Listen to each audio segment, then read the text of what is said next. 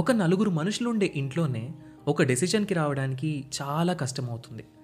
అలాంటిది ఇంతమంది ప్రజలు ఒక దేశాన్ని ఎలా పరిపాలిస్తున్నారు? ఇండిపెండెన్స్ వచ్చాక ప్రజాస్వామ్యంతో నడవడానికి సిద్ధపడ్డ ఇండియా ఇన్నేళ్ళు ఒక దేశంగా నిలబడుతుంది అని ఎవ్వరూ అనుకోలేదు. అలాంటి ది మోస్ట్ కాంప్లికేటెడ్ డెమోక్రసీ అయిన ఇండియా ఇన్నాళ్ళు ప్రపంచంలోనే అతిపెద్ద డెమోక్రసీగా ఎలా ఉంది? మనం దీన్ని ఎలా అర్థం చేసుకోవాలి? వీటన్నింటి గురించి మనకు అర్థమయ్యేలా చెప్పడానికి మొదలవుతున్న show decoding democracy with doctor JP, hosted by మీ సాయి కిరణ్ చల్లా. లోక్సత్తా అధ్యక్షులు, ex-IAS, ex-MLA అయిన డాక్టర్ జయప్రకాష్ నారాయణ్ గారి నుండి మనం వీటి గురించి తెలుసుకుందాం. ఆగస్ట్ 15న మొదలై ప్రతి ట్యూస్డే ఒక కొత్త ఎపిసోడ్తో మీ ముందుకు రాబోతుంది.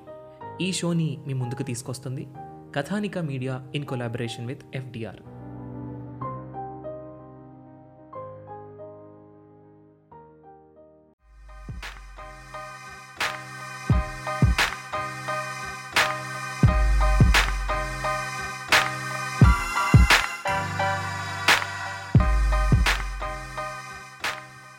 Hello everyone, welcome to UPSC radio podcast. నేను మీ హోస్ట్ దినేష్ ట్రివేడి. ఇది ఒక community radio UPSC, APPSC, TSPSC prepare అయ్యే స్టూడెంట్స్ కోసం. అండ్ ఈరోజు మనం national bank for agricultural and rural development NABARD గురించి తెలుసుకుందాం. Agriculture and rural development are very very important aspects in economy. Both UPSC, APPSC Group 1, Group 2 and Telangana Group 1, Group 2 కూడా చాలా important. And ఒక macro economic పాలసీని మనం అర్థం చేసుకునే ముందు ఆ మ్యాక్రో ఎకనామిక్ పాలసీలో ఉండే కన్స్ట్రెంట్స్ ఏంటి, ఆపర్చునిటీస్ ఏంటి, అండ్ ఎవరెవరు ఎక్కడెక్కడ డబ్బులు ఎలా ఎప్పుడు ఇస్తారో దాని యొక్క బ్యాక్గ్రౌండ్ చెక్, ఇవన్నీ తెలుసుకోవాలి. ఇవన్నీ తెలుసుకుంటే మనం ఎకానమీ ఈజీగా నేర్చుకోవచ్చు. సో మనకు అగ్రికల్చర్కి, రూరల్ డెవలప్మెంట్కి ఫైనాన్సింగ్ ఇచ్చే ఏజెన్సీస్ మనకు ఒకటి NABARD. ఆ NABARD గురించి మనం ఈరోజు తెలుసుకుందాం. సో NABARD పుట్టుపూర్వతాలన్నీ మనం తెలుసుకుందాం ఈరోజు. And it starts from community development programme 1952. So ఎప్పుడైతే విలేజెస్లో ఉండే కమ్యూనిటీస్ అన్నీ డెవలప్ అవ్వాలి అని immediately after independence, immediately after farming our first parliamentary session మనం డిసైడ్ అయిపోయాం. సో 1952లో ఫామ్ అయిన కమిటీ ఎలా పనిచేస్తుంది ఏంటి అని చెప్పేసి దాన్ని రివ్యూ చేసిన తర్వాత ఆల్మోస్ట్ లైక్ 1956లో ఆ కమ్యూనిటీ డెవలప్మెంట్ ప్రోగ్రామ్ ఇచ్చిన సిఫార్సుల మేరకు రెండు రకాల నిధుల్ని పక్కన పెట్టాం. ఒకటి టెంపరీ ఫండ్, రెండు permanent fund, like long term fund అని కూడా అంటాం. సో టెంపరీ ఫండ్ ఏంటంటే లైక్ ఇమీడియట్గా ఎవరికైనా లోన్స్ కావాల్సి వస్తే short term cropping pattern loans, వీటన్నిటి కోసం చేస్తున్నాం. లాంగ్ టర్మ్ ఫండ్ ఏంటంటే రీఫైనాన్సింగ్ ఫండ్, అంటే ఎవరైతే నెక్స్ట్ కమింగ్ సీజన్స్లో లేకపోతే ఒక స్ట్రక్చరల్ చేంజ్ చేసుకోవాలనుకుంటున్నారు, ఒక ట్రాక్టర్ కొనుక్కోవాలనుకుంటున్నారు, లేదా ఒక ఫామ్ ల్యాండ్ని ఎక్స్పాండ్ చేద్దాం అనుకుంటున్నారు, లేదా ఒక స్ట్రక్చరల్ అగ్రికల్చరల్ చేంజ్లో ఇన్వెస్ట్మెంట్ పెట్టాలి, వాళ్ళకి లోన్స్ కావాలి అంటే ఆ లోన్స్ ఇచ్చే వాళ్ళకి మళ్ళీ లోన్స్ కావాలి అంటే, లేదా రీఫైనాన్స్ చేయాలి అంటే మనకంటూ ఒక స్పెసిఫిక్ ఫండ్ కావాలి, ఆ ఫండ్కి మెయింటైన్ చేసి ఒక బ్యాంక్ కూడా కావాలి. సో ఆల్మోస్ట్ లైక్ 1963లో agricultural refinance development corporation, ARDC అని కూడా అంటాం, దాన్ని స్టార్ట్ చేశారు. సో ఎవరైతే లేదా ఒక కార్పొరేట్ సొసైటీ కానీ ఏదైనా ఒక బ్యాంక్ కానీ ప్రజలకి లేదా ఇంకా ముఖ్యంగా ఫార్మర్స్కి లోన్స్ ఇస్తుంటే ఆ లోన్స్ ఇచ్చే బ్యాంకులకి లోన్స్ ఇచ్చే విధంగా ఈ agricultural refinance development corporation start చేశారు. తర్వాత అది డెవలప్ అవుతూ 1979లో శివరామకృష్ణన్ హెడ్గా మనకు committee to review arrangement for institutional credit in agriculture and rural development. I repeat it, 1979లో శివరామన్ అధ్యక్షతన, అంటే like head of the committee Sivaraman committee అని కూడా అంటాం. సో కమిటీ పేరు ఏంటంటే కమిటీ టు రివ్యూ. అసలు ఎందుకు ఈ కమిటీ అంటే ఏం రివ్యూ చేద్దామని? Arrangement for institutional credit. మనకు ముఖ్యంగా అగ్రికల్చరల్ ఫార్మర్స్ అందరూ కూడా, రూరల్ ఏరియాస్లో ఉండే ఫార్మర్స్, ఆ విలేజ్లో ఉండే పెద్దవాళ్ళ దగ్గర లేకపోతే ఆ విలేజ్లో ఉండే రిచ్ పర్సన్స్ దగ్గర లైక్ ఇన్ఫార్మల్ లోన్స్ తీసుకొని అవి కట్టలేక ఒక డెప్ట్ సైకిల్లో అప్పుల ఊబిలో కూరుకుపోయి మళ్ళీ ఆ ల్యాండ్ వాళ్ళ దగ్గర తాకట్టు పెట్టి మళ్ళీ అగ్రికల్చర్ బాగుంటే విడిపించుకుంటారు, లేకపోతే ఆ ల్యాండ్ మొత్తం కూడా ఆ పర్టికులర్ విలేజ్ హెడ్ దగ్గర లేకపోతే ఆ ఊర్లో ఉండే షావుకర్ దగ్గర ఉండిపోతుంది. అలా కాకుండా ఒక ఇన్స్టిట్యూషనల్ మెకానిజంలోకి రావాలి, బ్యాంక్ నుంచి వీళ్ళు లోన్లు తీసుకోవాలి. ఒకవేళ బ్యాంకులు లోన్లు ఇవ్వలేకపోతే ఆ పర్టికులర్ బ్యాంక్కి మీరు ఫార్మర్స్కి లోన్ ఇస్తేనే మేము మీకు లోన్ ఇస్తాము అనే ఒక రీస్ట్రక్చరింగ్ ఫైనాన్స్, ఒక ఫార్మల్ క్రెడిట్ సిస్టమ్ కావాలి అని శివరామన్ కృష్ణను 1979లో సజెస్ట్ చేశాడు. సో అప్పుడు ఫామ్ అయిన కమిటీ ఏంటంటే committee to review arrangement for institutional credit in agriculture and rural development. So NABARDకి బీజం పడింది ఇక్కడే అనమాట.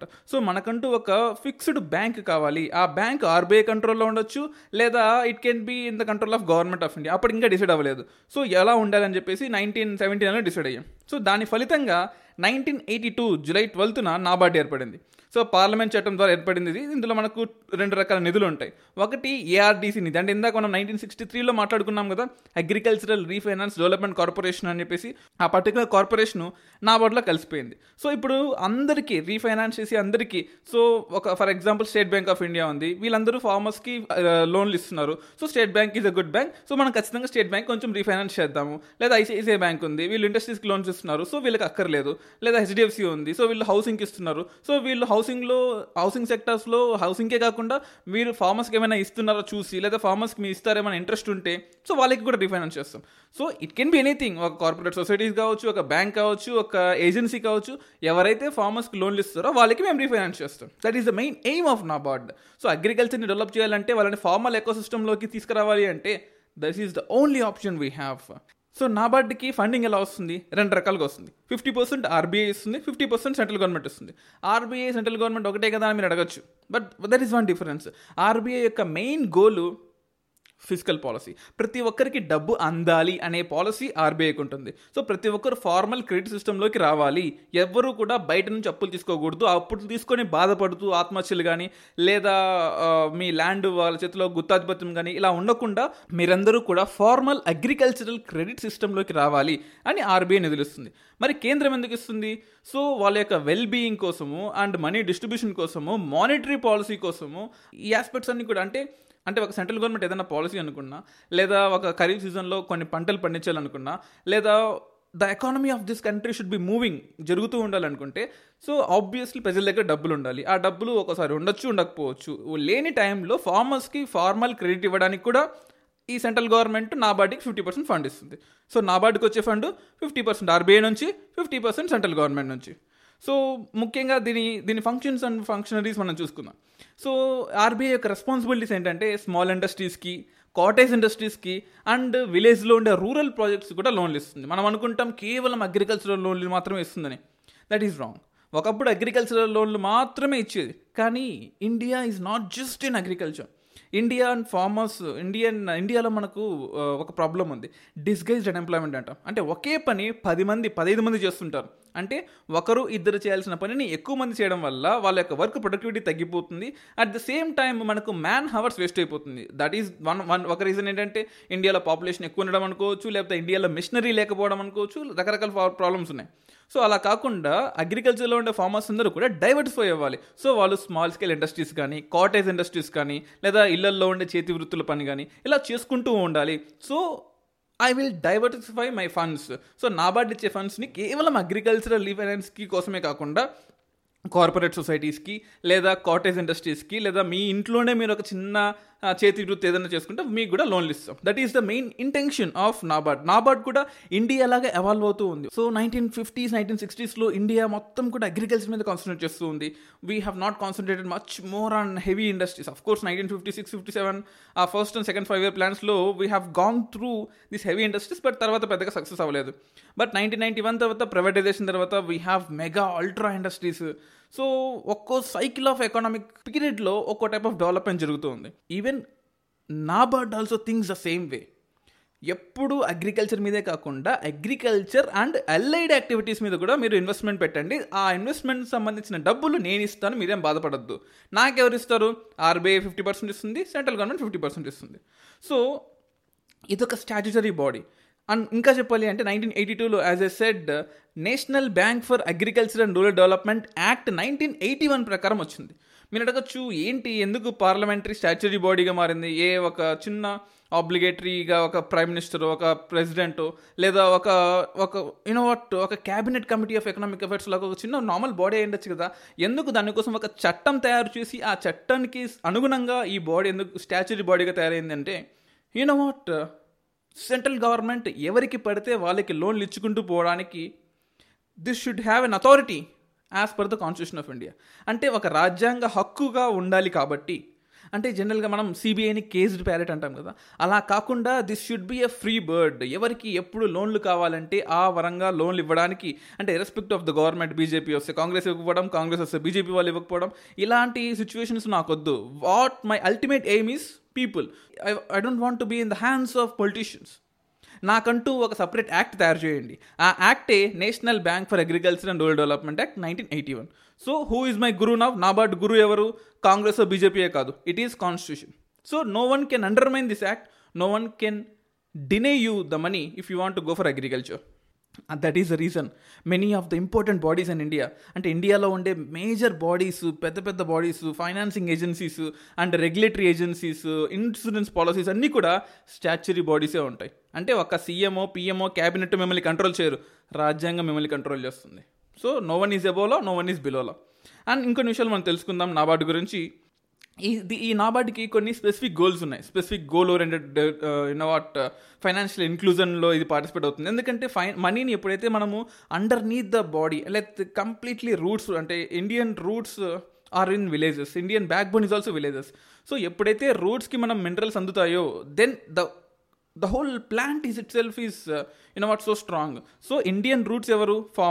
farmers lo, endukante 54% of the population manaku farmers e unnaru. For example, oka chettu enta peddaga undi, chettu ki enni fruits unnayo manam chustam, kani aa chettu anta peddaga undi, strong ga undi ante daniki mukhya కారణం దాని కింద ఉండే roots. So భూమి లోపల ఈ roots ఎంత స్ట్రాంగ్గా ఉంటాయో, చెట్టు పైకి ఎంత స్ట్రాంగ్గా ఉంటుంది, అంత అందంగా ఉంటుంది, అన్ని మంచి ఫ్రూట్స్ ఇస్తాయి. ఇండియన్ ఎకానమీ కూడా అంతే. మనకు పైన కనిపించే top 1% of the population, Mukesh Ambani, Anil Ambani and వీళ్ళు, they are the richest persons of India. So వాళ్ళు రిచ్ అవ్వడానికి కారణం కింద మనం ఎవరం పట్టించుకొని ఫార్మర్స్. సో ఆ ఫార్మర్స్ స్ట్రాంగ్గా లేకపోతే పైన ఉండే వాళ్ళు కూడా స్ట్రాంగ్గా ఉండరు. ఒక్క ఎల్లినో సీజనో లేకపోతే ఒక డ్రాట్ సీజనో వస్తే స్టాక్స్ని ఎలా కూలిపోతాయండి? సింపుల్ లాజిక్ అలాగే ఉంటుంది. సో ఎందుకు ఎకానమీలో మనం ఫస్ట్ అగ్రికల్చర్ నేర్చుకోవాలి అంటే, they are the roots of India, they are the backbone of India. ఆ బ్యాక్ బోన్ లేకపోతే body is a dead body. So ఈ నాబార్డ్ యొక్క కొన్ని ఫంక్షన్స్ మనం చూద్దాం. The main powers of NABARD. నేను నాబార్డ్ వెబ్సైట్లో I'm giving you this data from NABARD website directly. So NABARD వెబ్సైట్లో ఉండే ఒక స్టేట్మెంట్ని చదువుతాను, మీరు ఆలోచించండి what and how important the bodies functions are. So NABARD supervisors corporate banks and regional rural banks. So corporate బ్యాంక్స్కి అండ్ రీజనల్ రూరల్ బ్యాంక్స్, విలేజెస్లో ఉండే రీజనల్ రూరల్ బ్యాంక్స్కి సౌండ్ బ్యాంకింగ్ ప్రాక్టీసెస్ని అండ్ కోర్ బ్యాంకింగ్ సొల్యూషన్ ప్లాట్ఫామ్ని ఇస్తుంది. సో ఆ bank తనకై తాను ఒక కోర్ బ్యాంకింగ్ సొల్యూషన్ని, ఒక కస్టమర్ బేస్ని తయారు చేసుకోలేకపోతే ఆ ఫండింగ్ కూడా నాబార్డే ఇస్తుంది. దట్స్ వెరీ గ్రేట్ కదా. నాబార్డ్ యొక్క ఇంకో ముఖ్య ఉద్దేశం చెప్తాను. కేవలం ఫండింగ్ చేయడం ఒక్కటే కాదు, వాళ్ళ యొక్క స్కిల్స్ని ఎన్హాన్స్ చేయడం. ట్రైనింగ్ హ్యాండీక్రాఫ్ట్స్ ఆర్టిసన్స్, వాళ్ళకి ఏమైనా ట్రైనింగ్ కావాలంటే ట్రైనింగ్కి కావాల్సిన, అంటే చేతి వృత్తులకి ట్రైనింగ్ కావాల్సిన వాళ్ళకి ఫైనాన్స్ చేయడం, కానీ ఆ ఇన్స్టిట్యూషన్కి ఫైనాన్స్ చేయడం.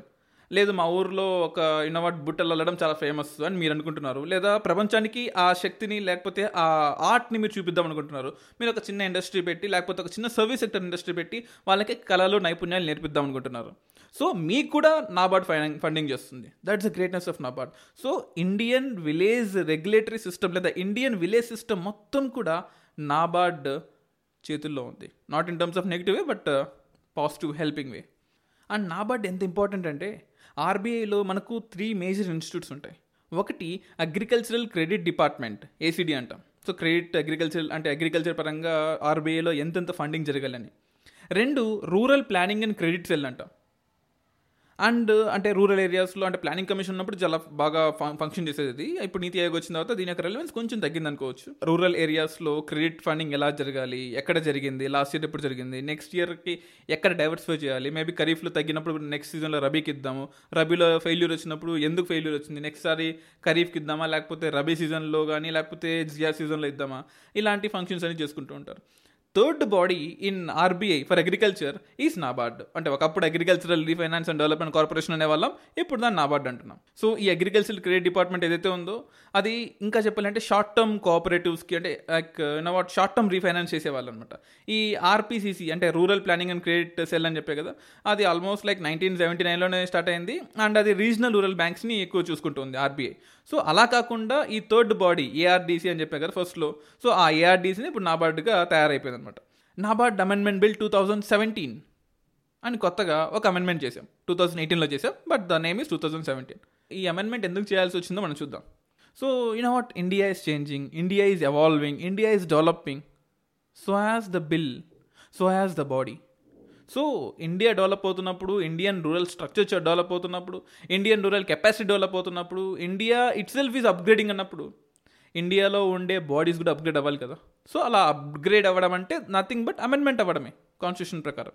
సో 2017లో జరిగిన ఒక అప్డేట్ లేదా అమెండ్మెంట్ని మనం చూద్దాం.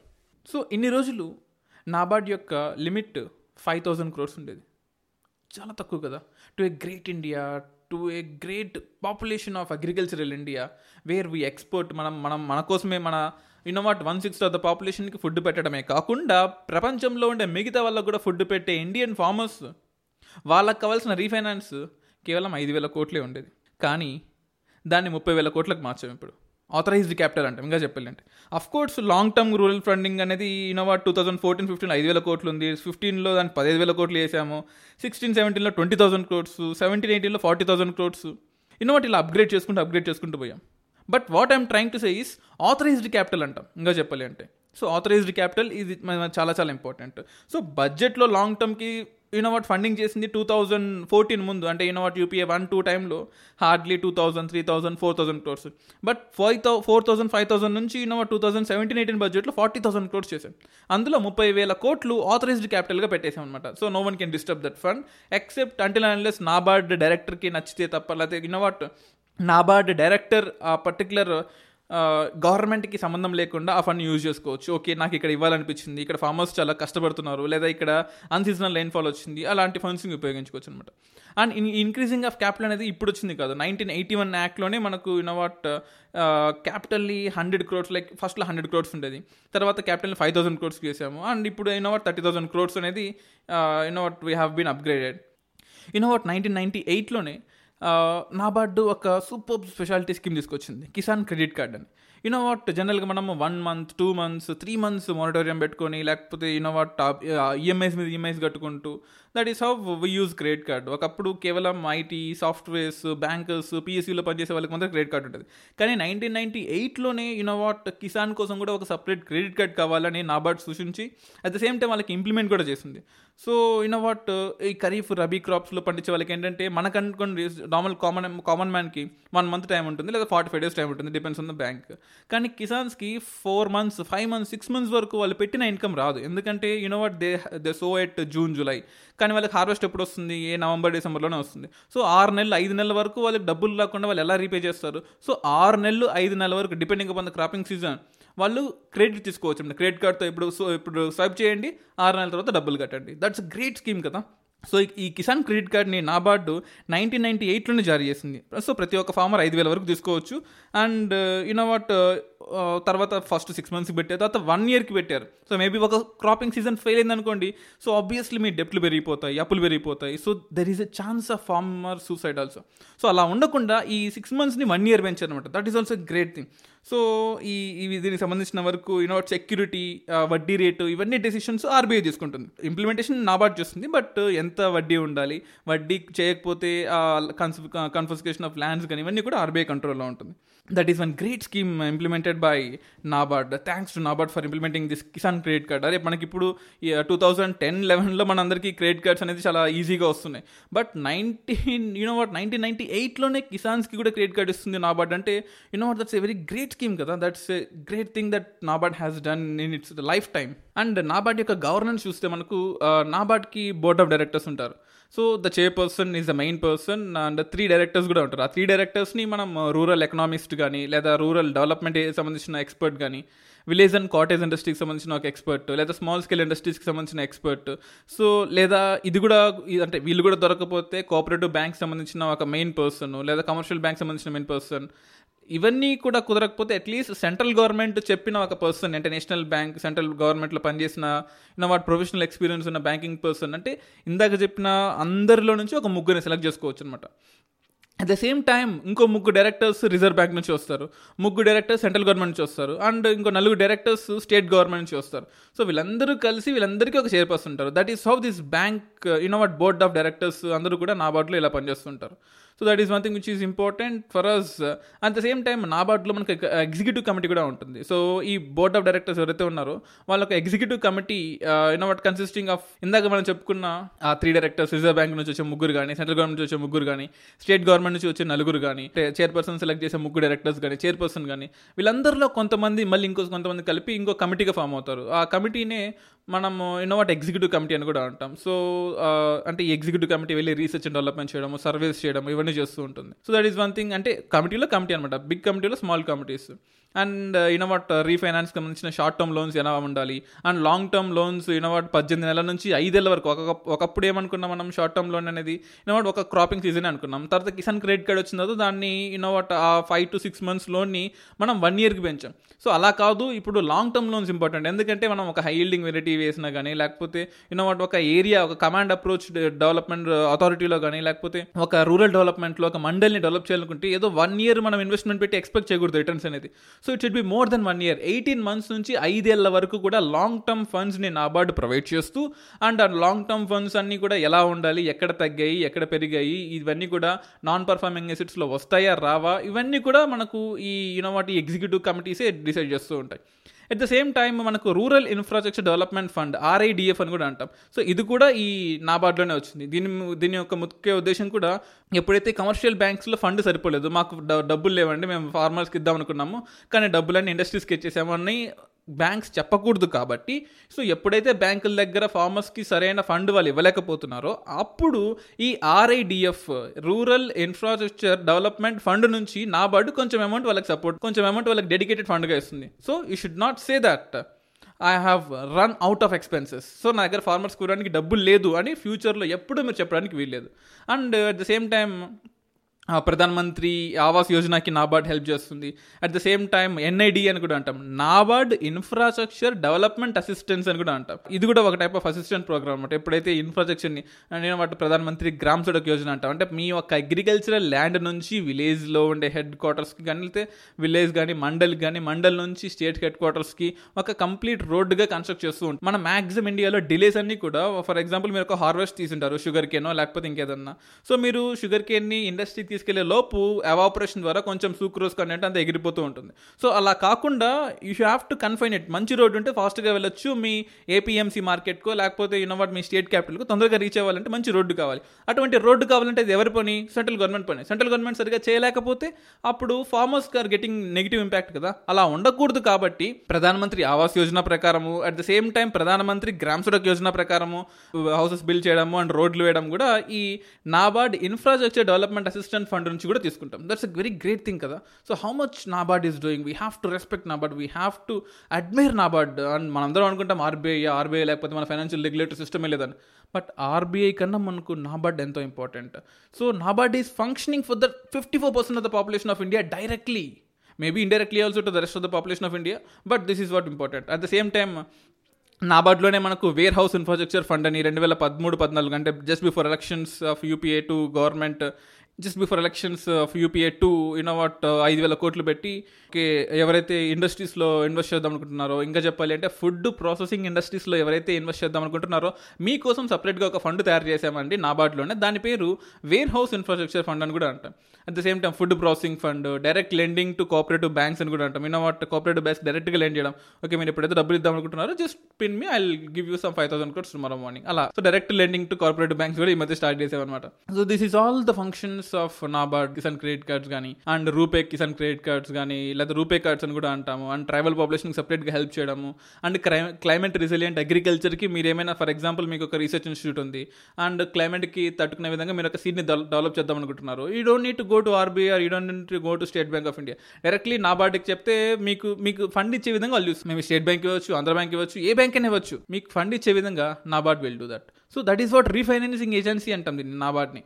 సో ట్రైబల్ పాపులేషన్కి, క్లైమేట్ రెసిలియంట్ అగ్రికల్చర్కి, అండ్ ఇన్నోవాట్ మైక్రో ఫైనాన్స్కి, సెల్ఫ్ హెల్ప్ గ్రూప్స్కి, ఈ శక్తి స్కీమ్ అని కూడా కొత్తగా తెచ్చాం, 2015 తెచ్చాం. సో సెల్ఫ్ హెల్ప్ గ్రూప్స్ అందరూ కూడా డిజిటైజ్ అవ్వాలి, ఇన్నోవాట్ they have to buy cell phones, వాళ్ళందరూ కూడా టెక్నాలజీని ఈజీగా యాక్సెస్ చేసుకోవాలి అంటే వాళ్ళకి ఫండింగ్ కావాలి. ఫండింగ్ ఎలా వస్తుంది? నాబార్డ్ నుంచి వస్తుంది. సో నాబార్డ్ మీరు మొబైల్ ఫోన్ కొనడానికని డబ్బులు ఇవ్వరు, బట్ ఇన్నోవాట్ టెక్నాలజీని అప్గ్రేడ్ చేసుకోవడానికి సరైన రీఫైనాన్సింగ్ సోర్స్ మీకు చూపిస్తారు. There is no time limit for NABARD. So NABARD గురించి చెప్పుకుంటూ పోతుంటే ఇన్నోవాట్ it takes days and months together దాని చేసిన మంచి పనులన్నీ. And it is like life line. మనము ఫైనాన్సింగ్ అనేది మనకి ఎంత ఇంపార్టెంట్, రూట్స్లో ఉండే మినరల్స్. సో మినరల్ లేకపోతే ఒక ట్రీకి ఉండే రూట్ ఉన్నా ఒకటి, చచ్చిపోయినా ఒకటి. అలాగే అగ్రికల్చరల్ ఫైనాన్స్లో మన ఫార్మర్స్కి, ఫార్మర్స్ ఉన్నారు బట్ ఫార్మర్స్కి సరిపోయేంత ఫైనాన్స్ కూడా ఉండాలి కదా. Mineral in a tree is equivalent to a NABARD for agriculture sector. So thanks to NABARD for the great service you are doing and hope next coming ఇయర్స్లో మీరు ఇంకా రీఫైనాన్స్ ఇవ్వాలి, Indian agriculture సెక్టర్స్ని #1గా పెంచాలి. మనం ఇప్పటికీ ఈ రోజుకి 1951తో పోల్చుకుంటే చాలా సెక్టర్స్లో, టీ కల్టివేషన్స్లో, కాఫీ కల్టివేషన్స్లో, రైస్ కల్టివేషన్స్లో #2, #3 పొజిషన్స్లో ఉన్నాం. అండ్ ఇండియాని #1 పొజిషన్ చేసే విధంగా NABARD have to help us. So thanks to NABARD, we have to respect NABARD. And this is all about the show, UPSC Radio Podcast. Next episode, we will deal about much more interesting things. Thank you everyone. Dinesh Trivedi signing off.